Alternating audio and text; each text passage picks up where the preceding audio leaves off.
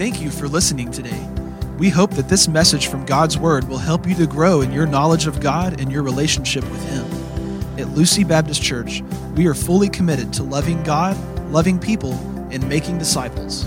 Now, here's today's message. This morning's scripture reading for this morning's sermon by the pastor is from the Gospel of Matthew, chapter 6, verses 9 through 13. And I'm going to be reading from English Standard Version, ESV. If you have replaced, pray then like this Our Father in heaven, hallowed be your name. Your kingdom come, your will be done on earth as it is in heaven. Give us this day our daily bread, and forgive us our debts, as we also have forgiven our debtors. And lead us not into temptation, but deliver us from evil.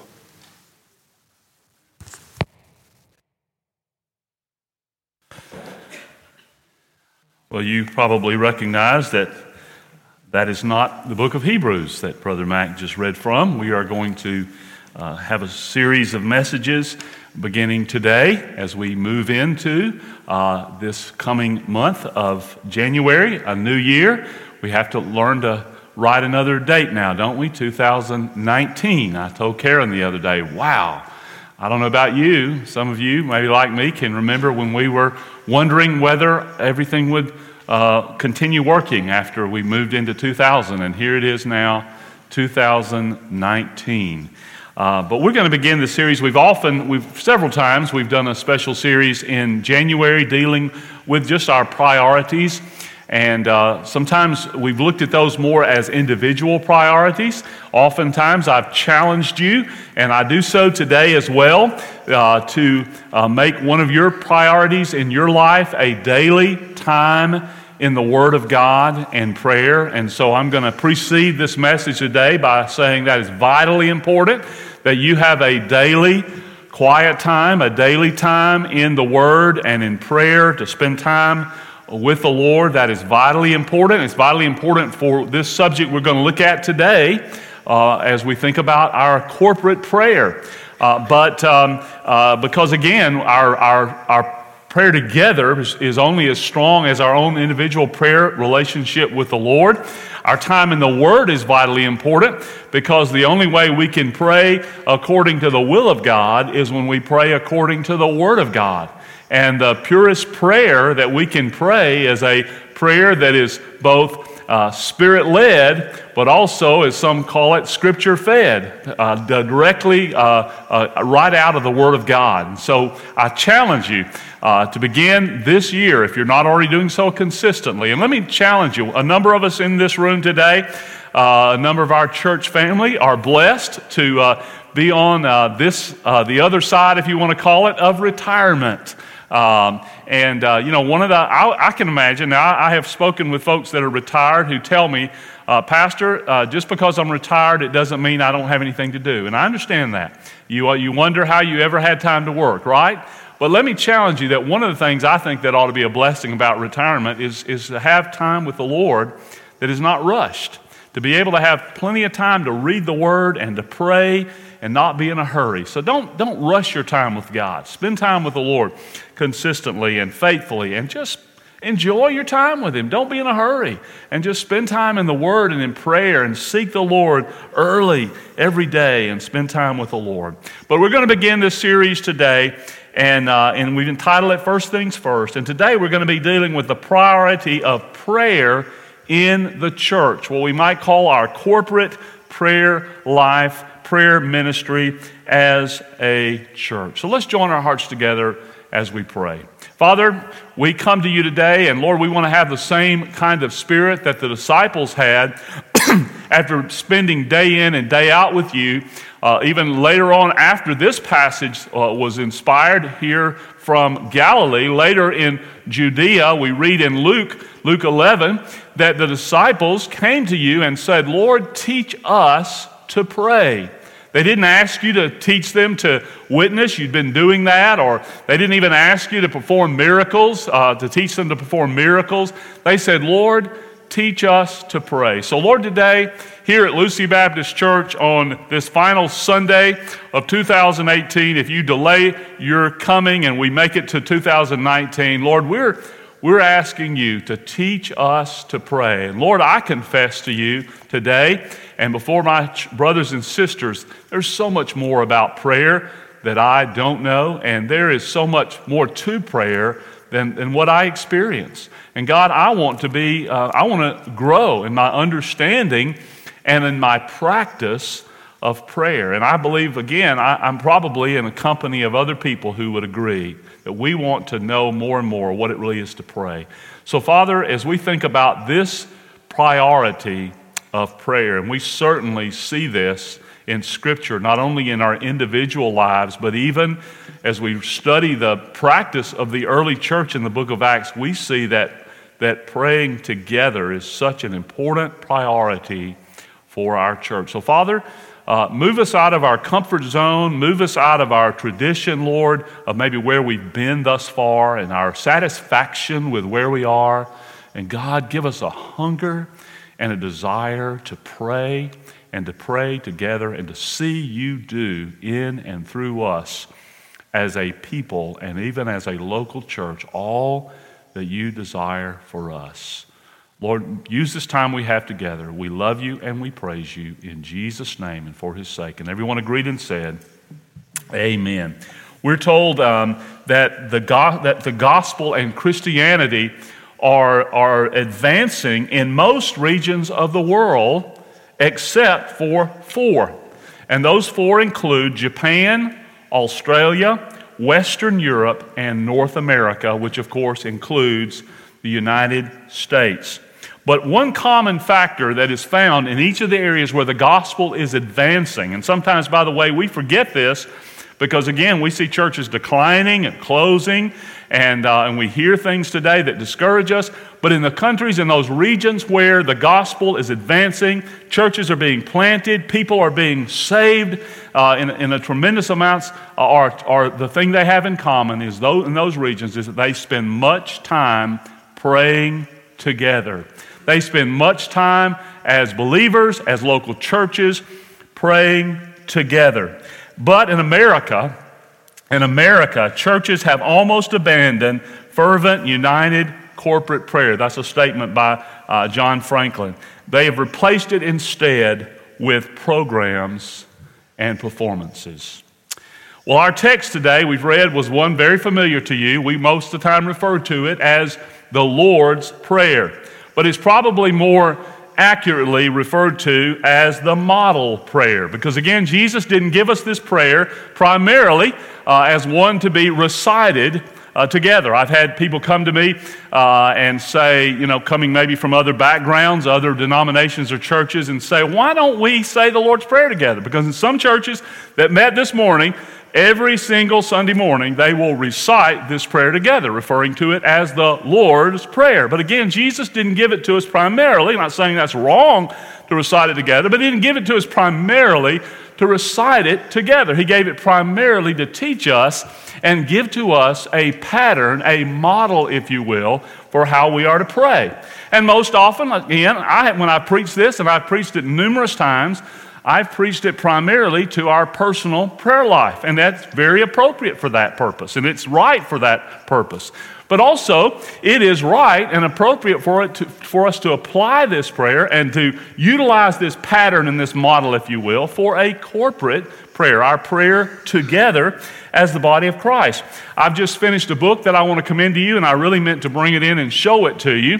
Uh, but it's a little small book. It'd be a real easy read, but a real challenging read. And I want to challenge you, and I will I'll make some available to you in the future. But it's, a, it's, it's entitled Prayer How Praying Together Shapes the Church. Now, this fellow's name uh, took me a while to get it down, uh, but his, his name is John Onwuchekwa. Uh, but if you just want to remember John, uh, that's easy. Pastor John. Uh, but he says, in, uh, he says in this book, he points out the fact that up to this point in the, in the Sermon on the Mount, and by the way, of course, this uh, prayer comes from, this model prayer comes from the Sermon on the Mount, Matthew 5, 6, and 7, that Jesus taught uh, on, the, on the Mount there uh, and, and uh, at the, on the Sea of Galilee. He taught this, uh, this uh, model prayer. He says, in, in most of the other things you read up to this point, the, the there are singular pronouns being used. Uh, and when he's teaching them about various subjects. But when he comes to this matter of prayer, you'll notice a shift. We begin to see these, uh, these plural pronouns, our and us, being used throughout this prayer. So I think certainly that, that shows us that this is a prayer that, that uh, and a model for us, that prayer is something we do together. It's, a, it's something we do as a family. And we can utilize the pattern that Jesus gives to us here for our praying together. So I want us to think about that today. And by the way, the same disciples that Jesus taught here and in Luke 11, when he taught them a similar model prayer, but a different occasion, obviously Jesus taught this over and over again. And, and uh, so uh, he, he there used a very similar pattern and also using these plural, plural pronouns. But these were the same disciples that were used of God to become the leaders of the church, as we read about it in the book of Acts. And, and obviously, corporate prayer was a, uh, was a priority of the church. Hunter preached uh, just a, a, a, few weeks ago, several weeks ago in November. He preached from uh, Acts uh, chapter 4 and a corporate prayer meeting that the people had together. And in Acts chapter 2, verse 42, uh, 42 we read, And they devoted themselves to the apostles' teaching and the fellowship, to the breaking of bread and the prayers. So, again, the, this was something they did together consistently. The prayers, the prayer ministry of the people. It's what in Acts chapter 6, the, the apostles said, We're not, gonna, we're not going to neglect. Uh, the, the ministry of the word. We're going to give ourselves continually to prayer and the ministry of the word. So, again, prayer was a priority. It's mentioned 21 times in the book of Acts. And most of those times, uh, almost overwhelmingly, consistently, it is, it is their praying together that you see the church doing when they're praying. So we're going to apply this prayer of Jesus as a pattern for our corporate prayer life today. So notice five par- parts, if you will, to our, uh, our corporate, our priority of prayer together. First of all, notice that we are to pray with praise to God the Father. We're to pray with praise to God the Father. The word our here, from that beginning, of course, uh, em- emphasizes the fact that we pray as one of God's children. And again, that we pray not just for ourselves, but we pray uh, for others. The word, the name Father, again, this was unheard of among the Jews to refer to God in this way. Uh, they wouldn't have felt comfortable, but it shows our relationship with God through the Lord Jesus Christ. As we've been preaching through Hebrews, one of the things we see over and over again is we are able to draw near through Jesus.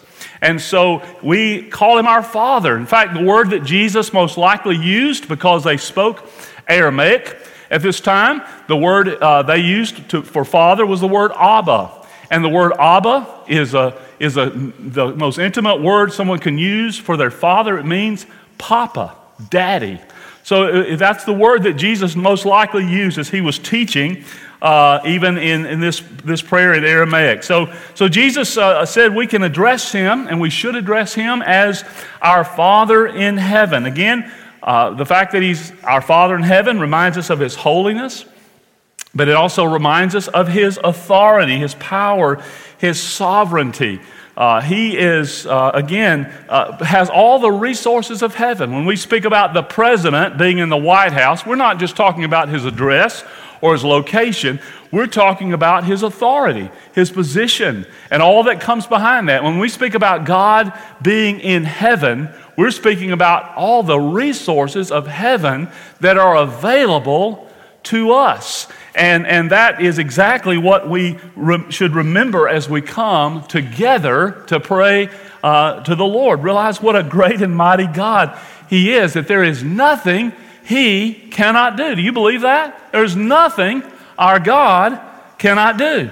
Uh, and so again, we come and we say, Hallowed be your name. The word hallow means to uh, set apart for sacred use. So, what we're doing as we come to worship God together, and we do that most often at the beginning uh, of, our, of our service, as we pray in the beginning, then we do that. We come with a desire to glorify His name, to exalt His name, to honor His name. And remember in Scripture, when you see the word name related to God, it's speaking of everything that He is just to speak of his name speaks of all of his character, all of his holy attributes. It's who he really is. And so we're praying that the world will be able to see.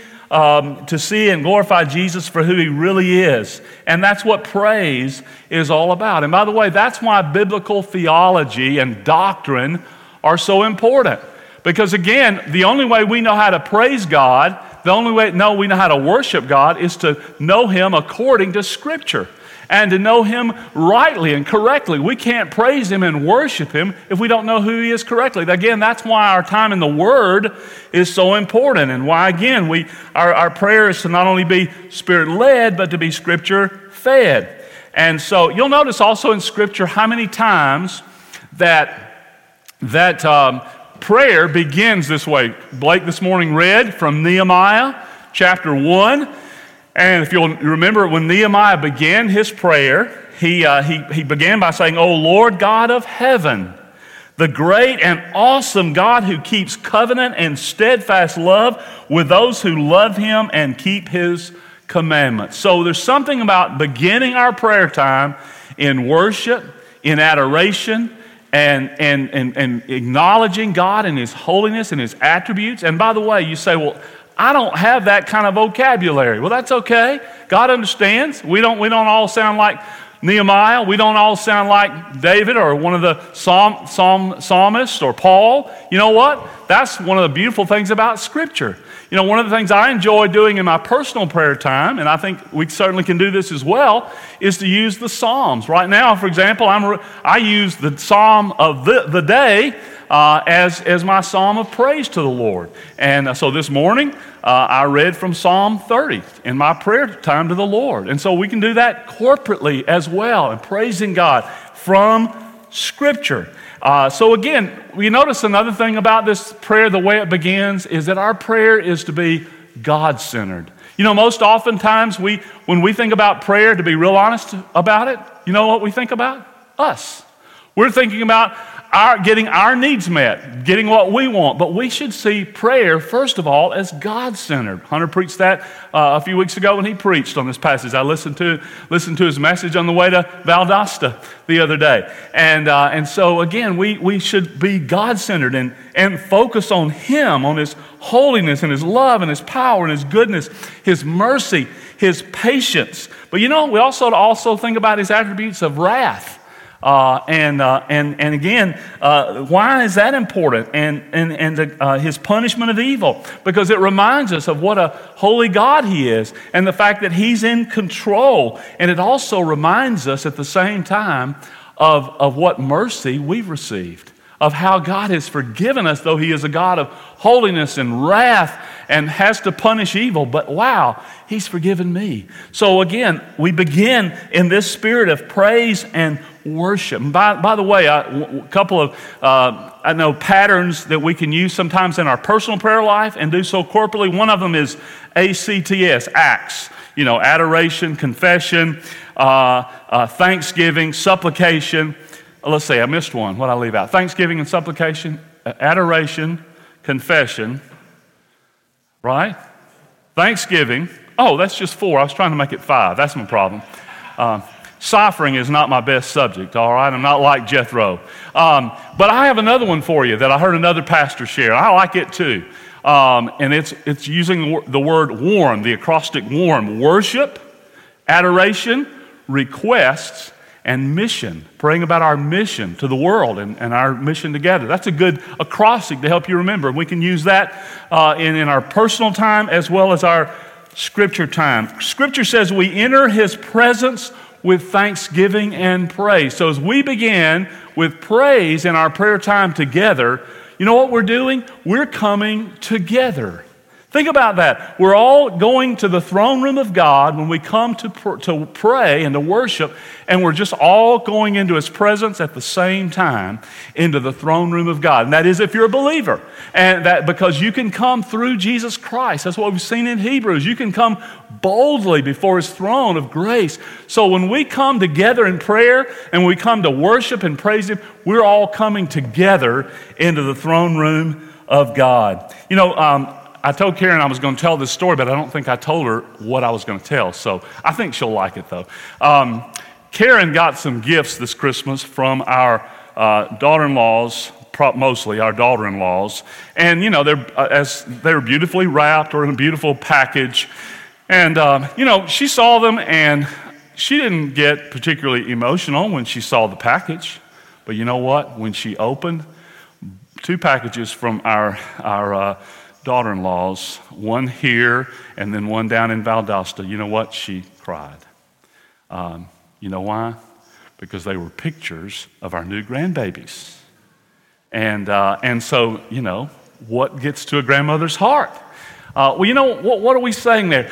When we come together to pray and we worship God in prayer, in praise, you know what we're doing? We're unwrapping the package. We're, we're seeing God's attributes. And, and that moves us. We do that as we sing and as we worship. Uh, we're, we, we, we're, we're unpackaging, if you will, and revealing the attributes of God. And that is what worship is all about. And that's why we do that in prayer as well as in singing. So again, we pray with praise to our Father. We do that together as the people of God as we come. But secondly, we pray for progress of God's kingdom in the world. We pray for progress of God's kingdom in the world. Notice again, uh, he, he tells us in this, this uh, model prayer, Your kingdom come, your will be done on earth as it is in heaven. We know, of course, Jesus came to establish the kingdom of God. He preached the kingdom of God. Paul preached the kingdom of God. We are to do the same. And the kingdom of God is the rule of God in the hearts and lives of people. We have his inter- internal kingdom that Jesus set up. When we come to faith in Jesus, we become a part of his kingdom. Uh, the church is not the kingdom of God, it is an outpost, if you will, of the kingdom of God. Uh, we know ultimately there's going to be a, a uh, uh, not only a, this internal, but an eternal kingdom of God. But our job today, and, and, and, and when we pray this, we're praying, uh, as Onwuchekwa says, this is a prayer for the success of the gospel in the world. We plead for God's kingdom to be extended through the gospel going out to the ends of the world. So that's what we're praying for. Again, as I said it, it's, it's for the progress of God's kingdom in the world or the advancement of God's kingdom in the world. And when we pray, Your will be done on earth as it is in heaven, what do we know about God's will in heaven? Well, we know that God's will is always done in heaven, right? And so when we're praying that, again, we're, we're, we're praying, we're asking God to establish His kingdom, His rule, His agenda not our agenda. And we're praying that we will joyfully submit to His agenda, to His kingdom principles. And also, therefore, we're praying for unbelievers to submit to Him and to His kingdom. You know, Paul, uh, Paul prayed this, and Paul asked, that, for example, Ephesus to pray for him in, in, Ephesus, in Ephesians 6. He, he, prayed, he asked them to pray for him that he would have boldness to preach the gospel.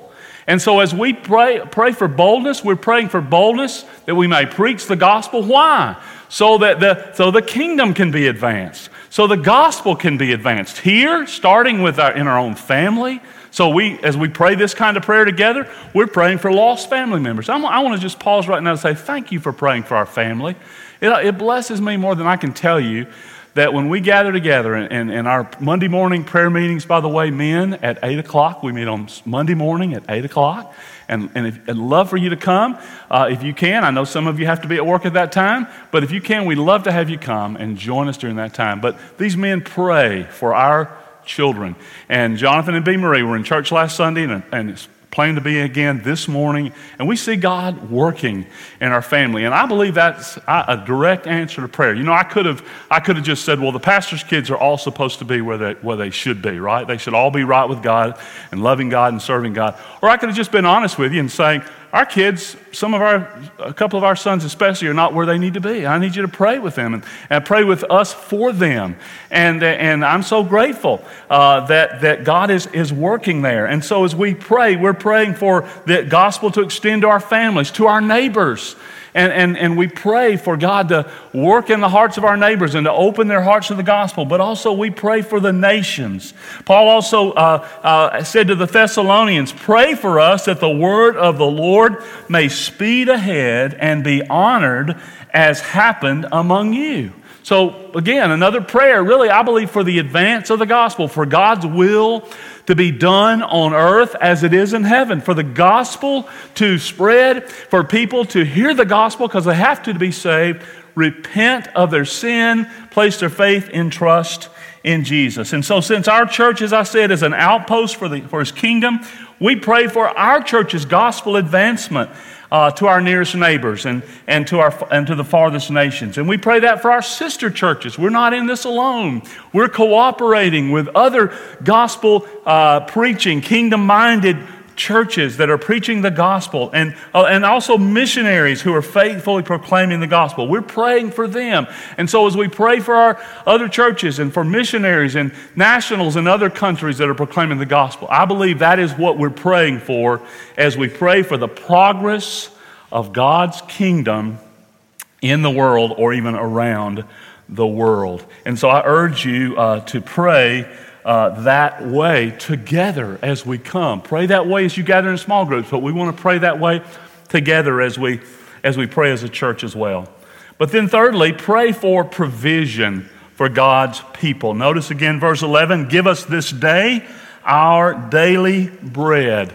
Now, you know, I know one of the things we, when we uh, decide we need to lose some weight, one of the things we probably start doing is saying, I need to eat less bread. But you know, bread was the, was the primary course, main course in this day. And so when Jesus taught us to pray, give us this day our daily bread, he's, I believe, teaching us uh, to pray for all of our needs, starting with our physical needs. You know, um, I don't know if you've ever been in a country uh, like this, but we are so blessed, if you want to call it that, spoiled, if you want to be a little more negative, uh, in our country but to have so much, to have so much in our pantry, in our freezer, in our, in, in our uh, you know, refrigerator.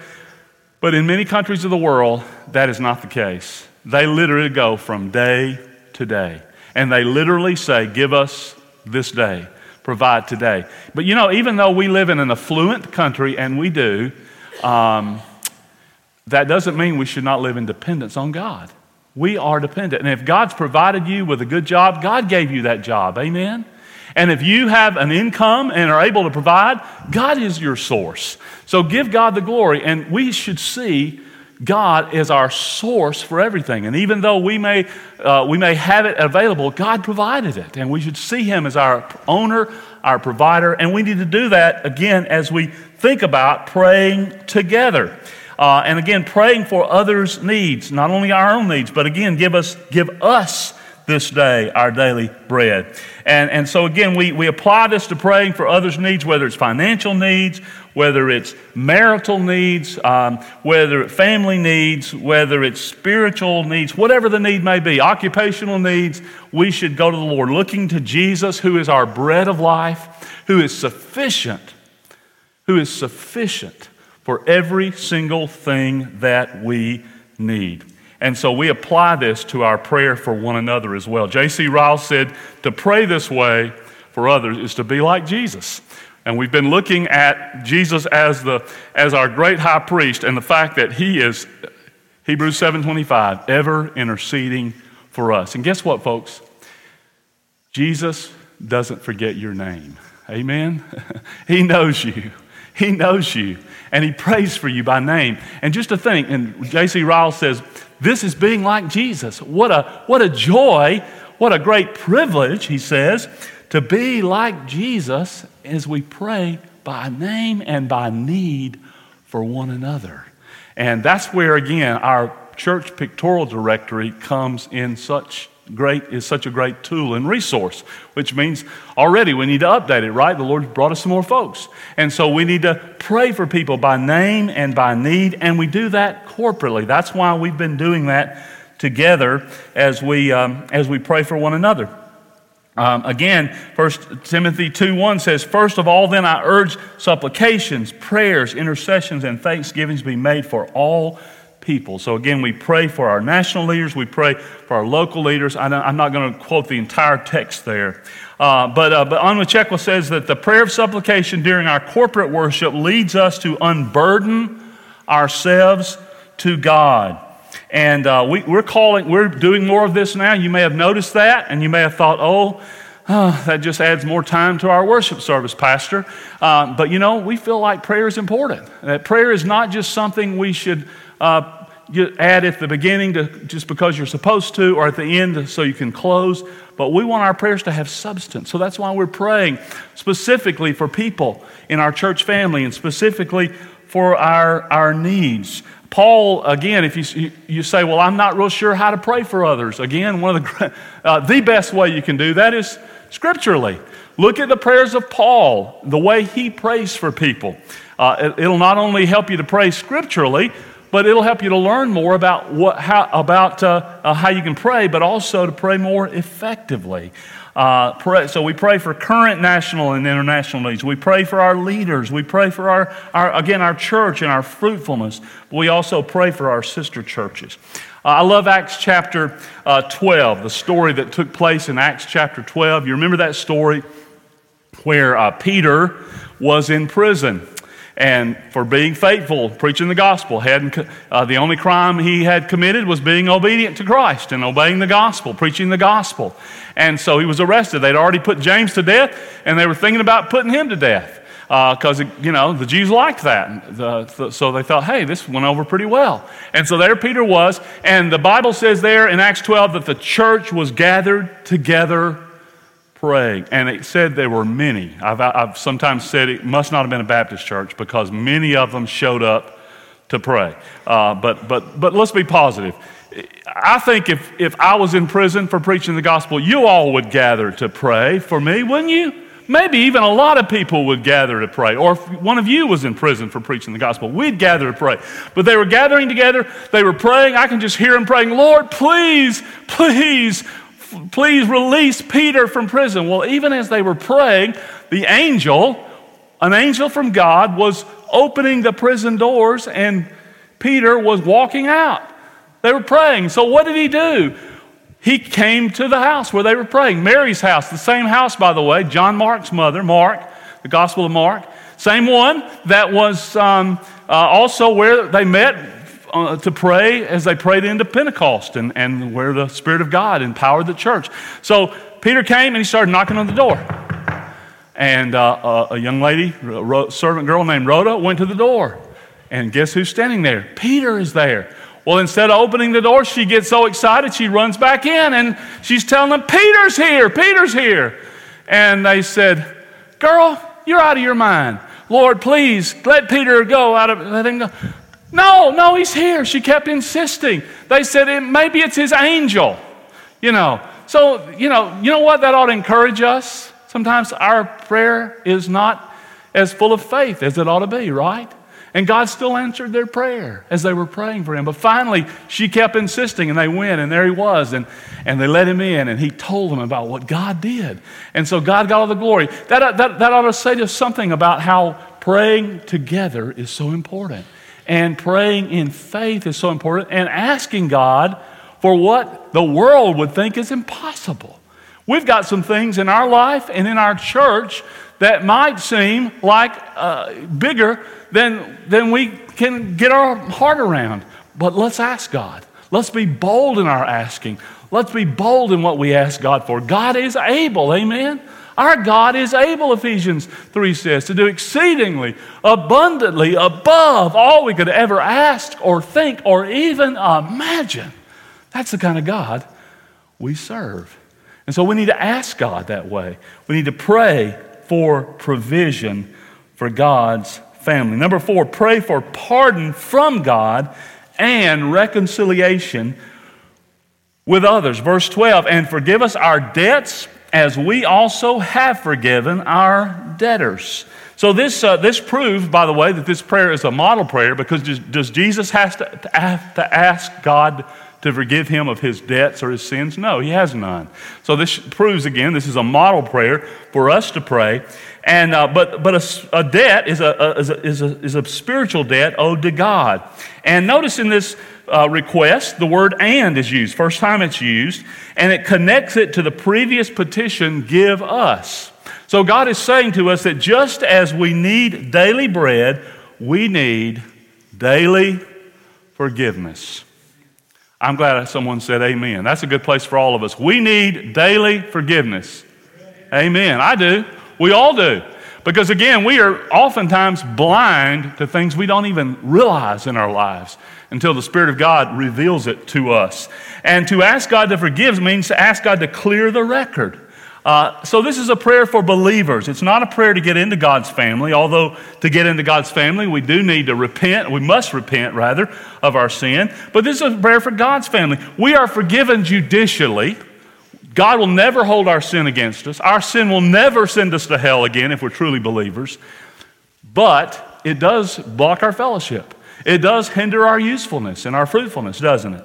So again, we need this prayer for daily cleansing. 1 John 1 7 says, But if we walk in the light, as he is in the light, we have fellowship with one another, and the blood of Jesus Christ, his Son, cleanses us or keeps on cleansing us from all sin. So this shows how it affects our, our uh, fellowship with one another, even. Sin affects the, everything. And that's why it's so important that we that we have this prayer of confession. Verse 9 says, If we confess our sins, He's faithful and just to forgive us our sins and cleanse us from all unrighteousness. So we need this confession.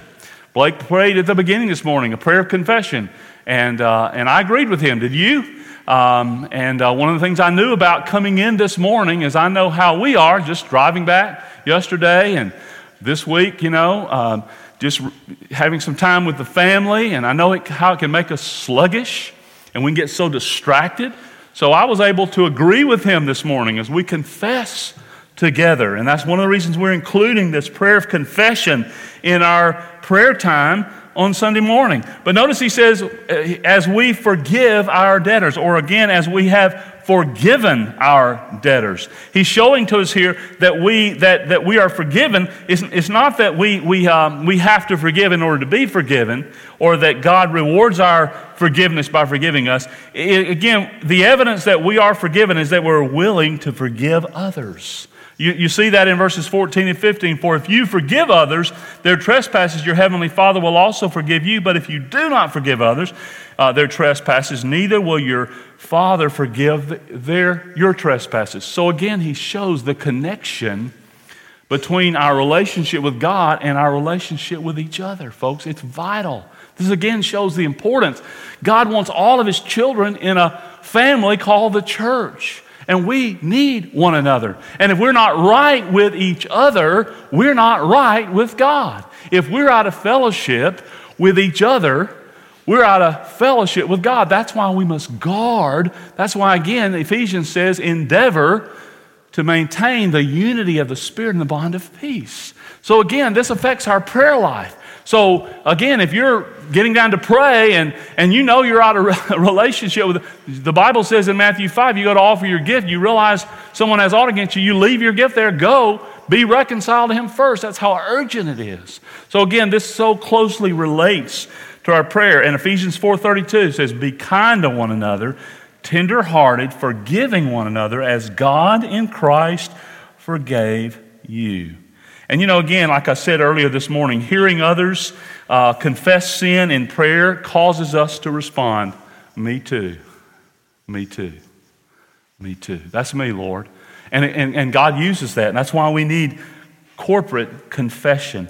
And again, it leads us to magnify Christ for his gracious forgiveness. It humbles our pride and it increases our mercy toward each other, our patience with each other. How can we be prideful when we know what sinners we are? You know, I think about Peter. Here he was, the, the leader of the church. Here he was, you know, the, one of Jesus' disciples who walked with Jesus. And yet, Galatians tells us that Peter, after having seen that vision of the animals coming down and God showing him what I call clean, don't you dare call unclean, and then he goes back and he won't eat with the Gentiles. He, he goes and just has exclusive fellowship with the Jews, and he gets racial pride, something we all still struggle with, don't you? Yeah, you do. When's the last time you, you told, you know, you told something and you, you just, you, you named the race of that person? You wouldn't do that most of the time if it was your own race, would you? But you do it when you're naming somebody else. We, we do it blindly. We don't even realize it. We just do it. But, but Peter was guilty. I have a feeling the Sunday after, he had, when Paul rebuked him, because Peter was a broken man, the Spirit of God broke him. And I believe he, just like he wept after denying Jesus. I believe he wept, was broken, had to go to those Gentile brothers and sisters and say, Forgive me. Please forgive me. And then I believe on the following Lord's Day, this is not documented, I just believe it. I believe he confessed it before the body. And he prayed, God, forgive me. Who am I? I'm nothing. Lord Jesus, I deserve hell. And you forgave me for my denial of you. And you showed me that what you have made clean, I am not to call unclean. And yet I, I so treated my brothers and sisters this way. Forgive me, Lord. So we need one another. And it humbles us to realize we're, we're still struggling with sin in different ways. And that's why, again, we need the body of Christ. That's why we need one another, why we need to pray for one another and with one another and do it publicly. We put pride aside to do that, dear brothers and sisters, because we are nothing without Christ and we need one another and we need to pray for one another. But finally, pray for God's power over the enemy. Verse 13 again, and lead us not into temptation, but deliver us from evil or uh, literally the evil one. So he's not praying, not teaching us to pray that we will not be tempted, but to pray, give us the power to overcome Satan's schemes and not to sin, not to give in to temptation. And we need to pray for each other this way, to look for God's way of escape. 1 Corinthians 10:31 tells us that with a temp- that, that there's no temptation taken us but such as is common to man. But God is faithful, who will not allow you to be tempted above that which you're able, but will with the temptation provide a way of escape that you may be able to bear it. So we pray for one another because, brothers and sisters, we all face temptations day in and day out. And so we need to pray that we'll look for the way of escape, that we'll put on the whole armor of God, Ephesians 6 and uh, verse 11. You know, those who yield to temptation are people, listen to me, those who yield to temptation are people who do not have connectivity with the body of Christ. They come and they go and they live in their own little world and they don't confess their faults to one another, as James 5 says we're to do. They aren't in community with other people. They don't open their life up. They keep their, their, the blinds closed to their life and don't let anyone see into their life. And therefore, when temptation comes, there's no accountability. There's no one to call on to say, I need you. Please pray with me. Please help me.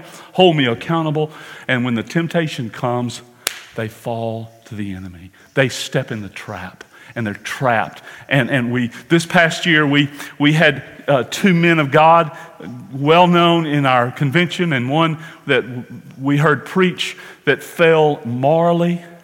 And we said, How did that happen? These are, these are first of all, they're not young men. these are old men, if you will. They're my age and nearly, you know? And, and, uh, and so, how did that happen? Well, there was no accountability, I guarantee you. There was no accountability. They weren't confessing their faults, they weren't confessing their struggles. And, brothers and sisters, we are not intended to make it without each other. God intends us to be together in the body of Christ and to pray for one another. And so, listen, you pray for me because if it doesn't say anything else, it says that every one of us is capable. Every one of us can sin in ways that will bring dishonor. As I heard a, oh, a pastor say, his, his elderly father in law, who's a pastor, said, The devil doesn't mind waiting on you because the longer he waits for you, the greater the fallout. So, dear friend, not one of you in here is immune either. None of us. So, we should pray for one another that we will, again, have God's power over the enemy. And that is my prayer for you today as well. You know, I believe that God desires our church, Lucy Baptist Church, to experience people being saved and people being added to the church in 2019. Do you believe that? Do you believe God wants to see pe- people saved? Here? Do you, through uh, the body of Christ, through the ministry? You say, well, how, how will that happen? Well, again, we, we have to be faithful to share the gospel. So, one of our priorities we'll be preaching on is evangelism. But again, I believe that fervent, united, corporate prayer will be the difference maker the difference maker. And so, therefore, in light of that, I want to challenge you with some things as we close this morning. I want to challenge you with a couple of actions that I want to lead us today to, to step toward this year. And then I want to challenge you to respond to those. First of all, I want us to think about again intentionally including these different forms of prayer in our corporate worship services. And we already are. Okay, so this is really not a new action, but I want, here's what I want to challenge you on your response to be. First of all, in your response, to prioritize personal, family, and corporate prayer. Make these a priority in your life, personally, in your family, in your uh, Sunday school class, in your community group, and again, in, in make it a priority. Don't see it as uh, just something to take up more time, but as a priority in your life. And again, second, welcome more prayer. welcome more prayer as being biblical. Again, hey, I'm 60, going on 61. And, and all of my life, all I've really been accustomed to in worship is praying at the beginning, praying over the offering, praying at the end. But when I look at Scripture and, and the book of Acts, there was more to prayer than that in their worship. That's not enough. That's just tipping your hat toward God. And so I want to be biblical. What about you? So welcome more prayer. Welcome more prayer. And then again, participate in the prayer. You say, Pastor, I'm not going to pray aloud. I'm not, I'm not asking you to do that right now, but participate. How? By your agreement. And yes, uh, through your being willing to pray. Uh, and, uh, but, but participate. And then again, um, a second action I want to mention is, uh, is the conducting of a church family prayer gathering. We've been having First Wednesday worship on the first Wednesdays of each month. We're going to, we, and in our gathering together and thinking about this year and the feeling the need and knowing the need of more prayer together as the body of Christ, we're going to make our first Wednesday worship into a uh, church family prayer gathering. Uh, we already have prayer meeting on Wednesday night, but we have several other things going on during that time for children and students and, and various pe- folks. And, um, uh, but we want to prioritize the first Wednesday of every month. This month it'll be the second Wednesday. And uh, we're going to call it our church family prayer gathering where we will concentrate more, have a brief time of the word, very brief. And, um, and then we're going to spend most of that time together just praying because, again, it's very important. So, what will your response be? Well, it's very simple be radically committed to participate in that meeting. Be radically committed to participate in our church family prayer gathering. Don't say, oh, well, I think it's the prayer meeting tonight. I think I'll stay home. And uh, no, I want you to be radically committed to this prayer gathering as a part, as a member of this body of Christ. Those are not uh, really far fetched. Those are some things that all of us can do, and I just want to challenge you with those this morning. Again, Onwuchekwa says that, that prayer for the Christian and the church is like breathing. How important is breathing? Well, it is absolutely essential for life. Well, I want to challenge us this morning to think about prayer in that same way. He goes on to say, when Christ teaches us how to pray in this passage, he does so with a fractured world in mind. Like manna created for consumption the same day, prayer has a shelf life. So don't wait until tomorrow to make use of it. You have today. You have breath in your lungs right now. So breathe deeply, breathe often, and breathe together.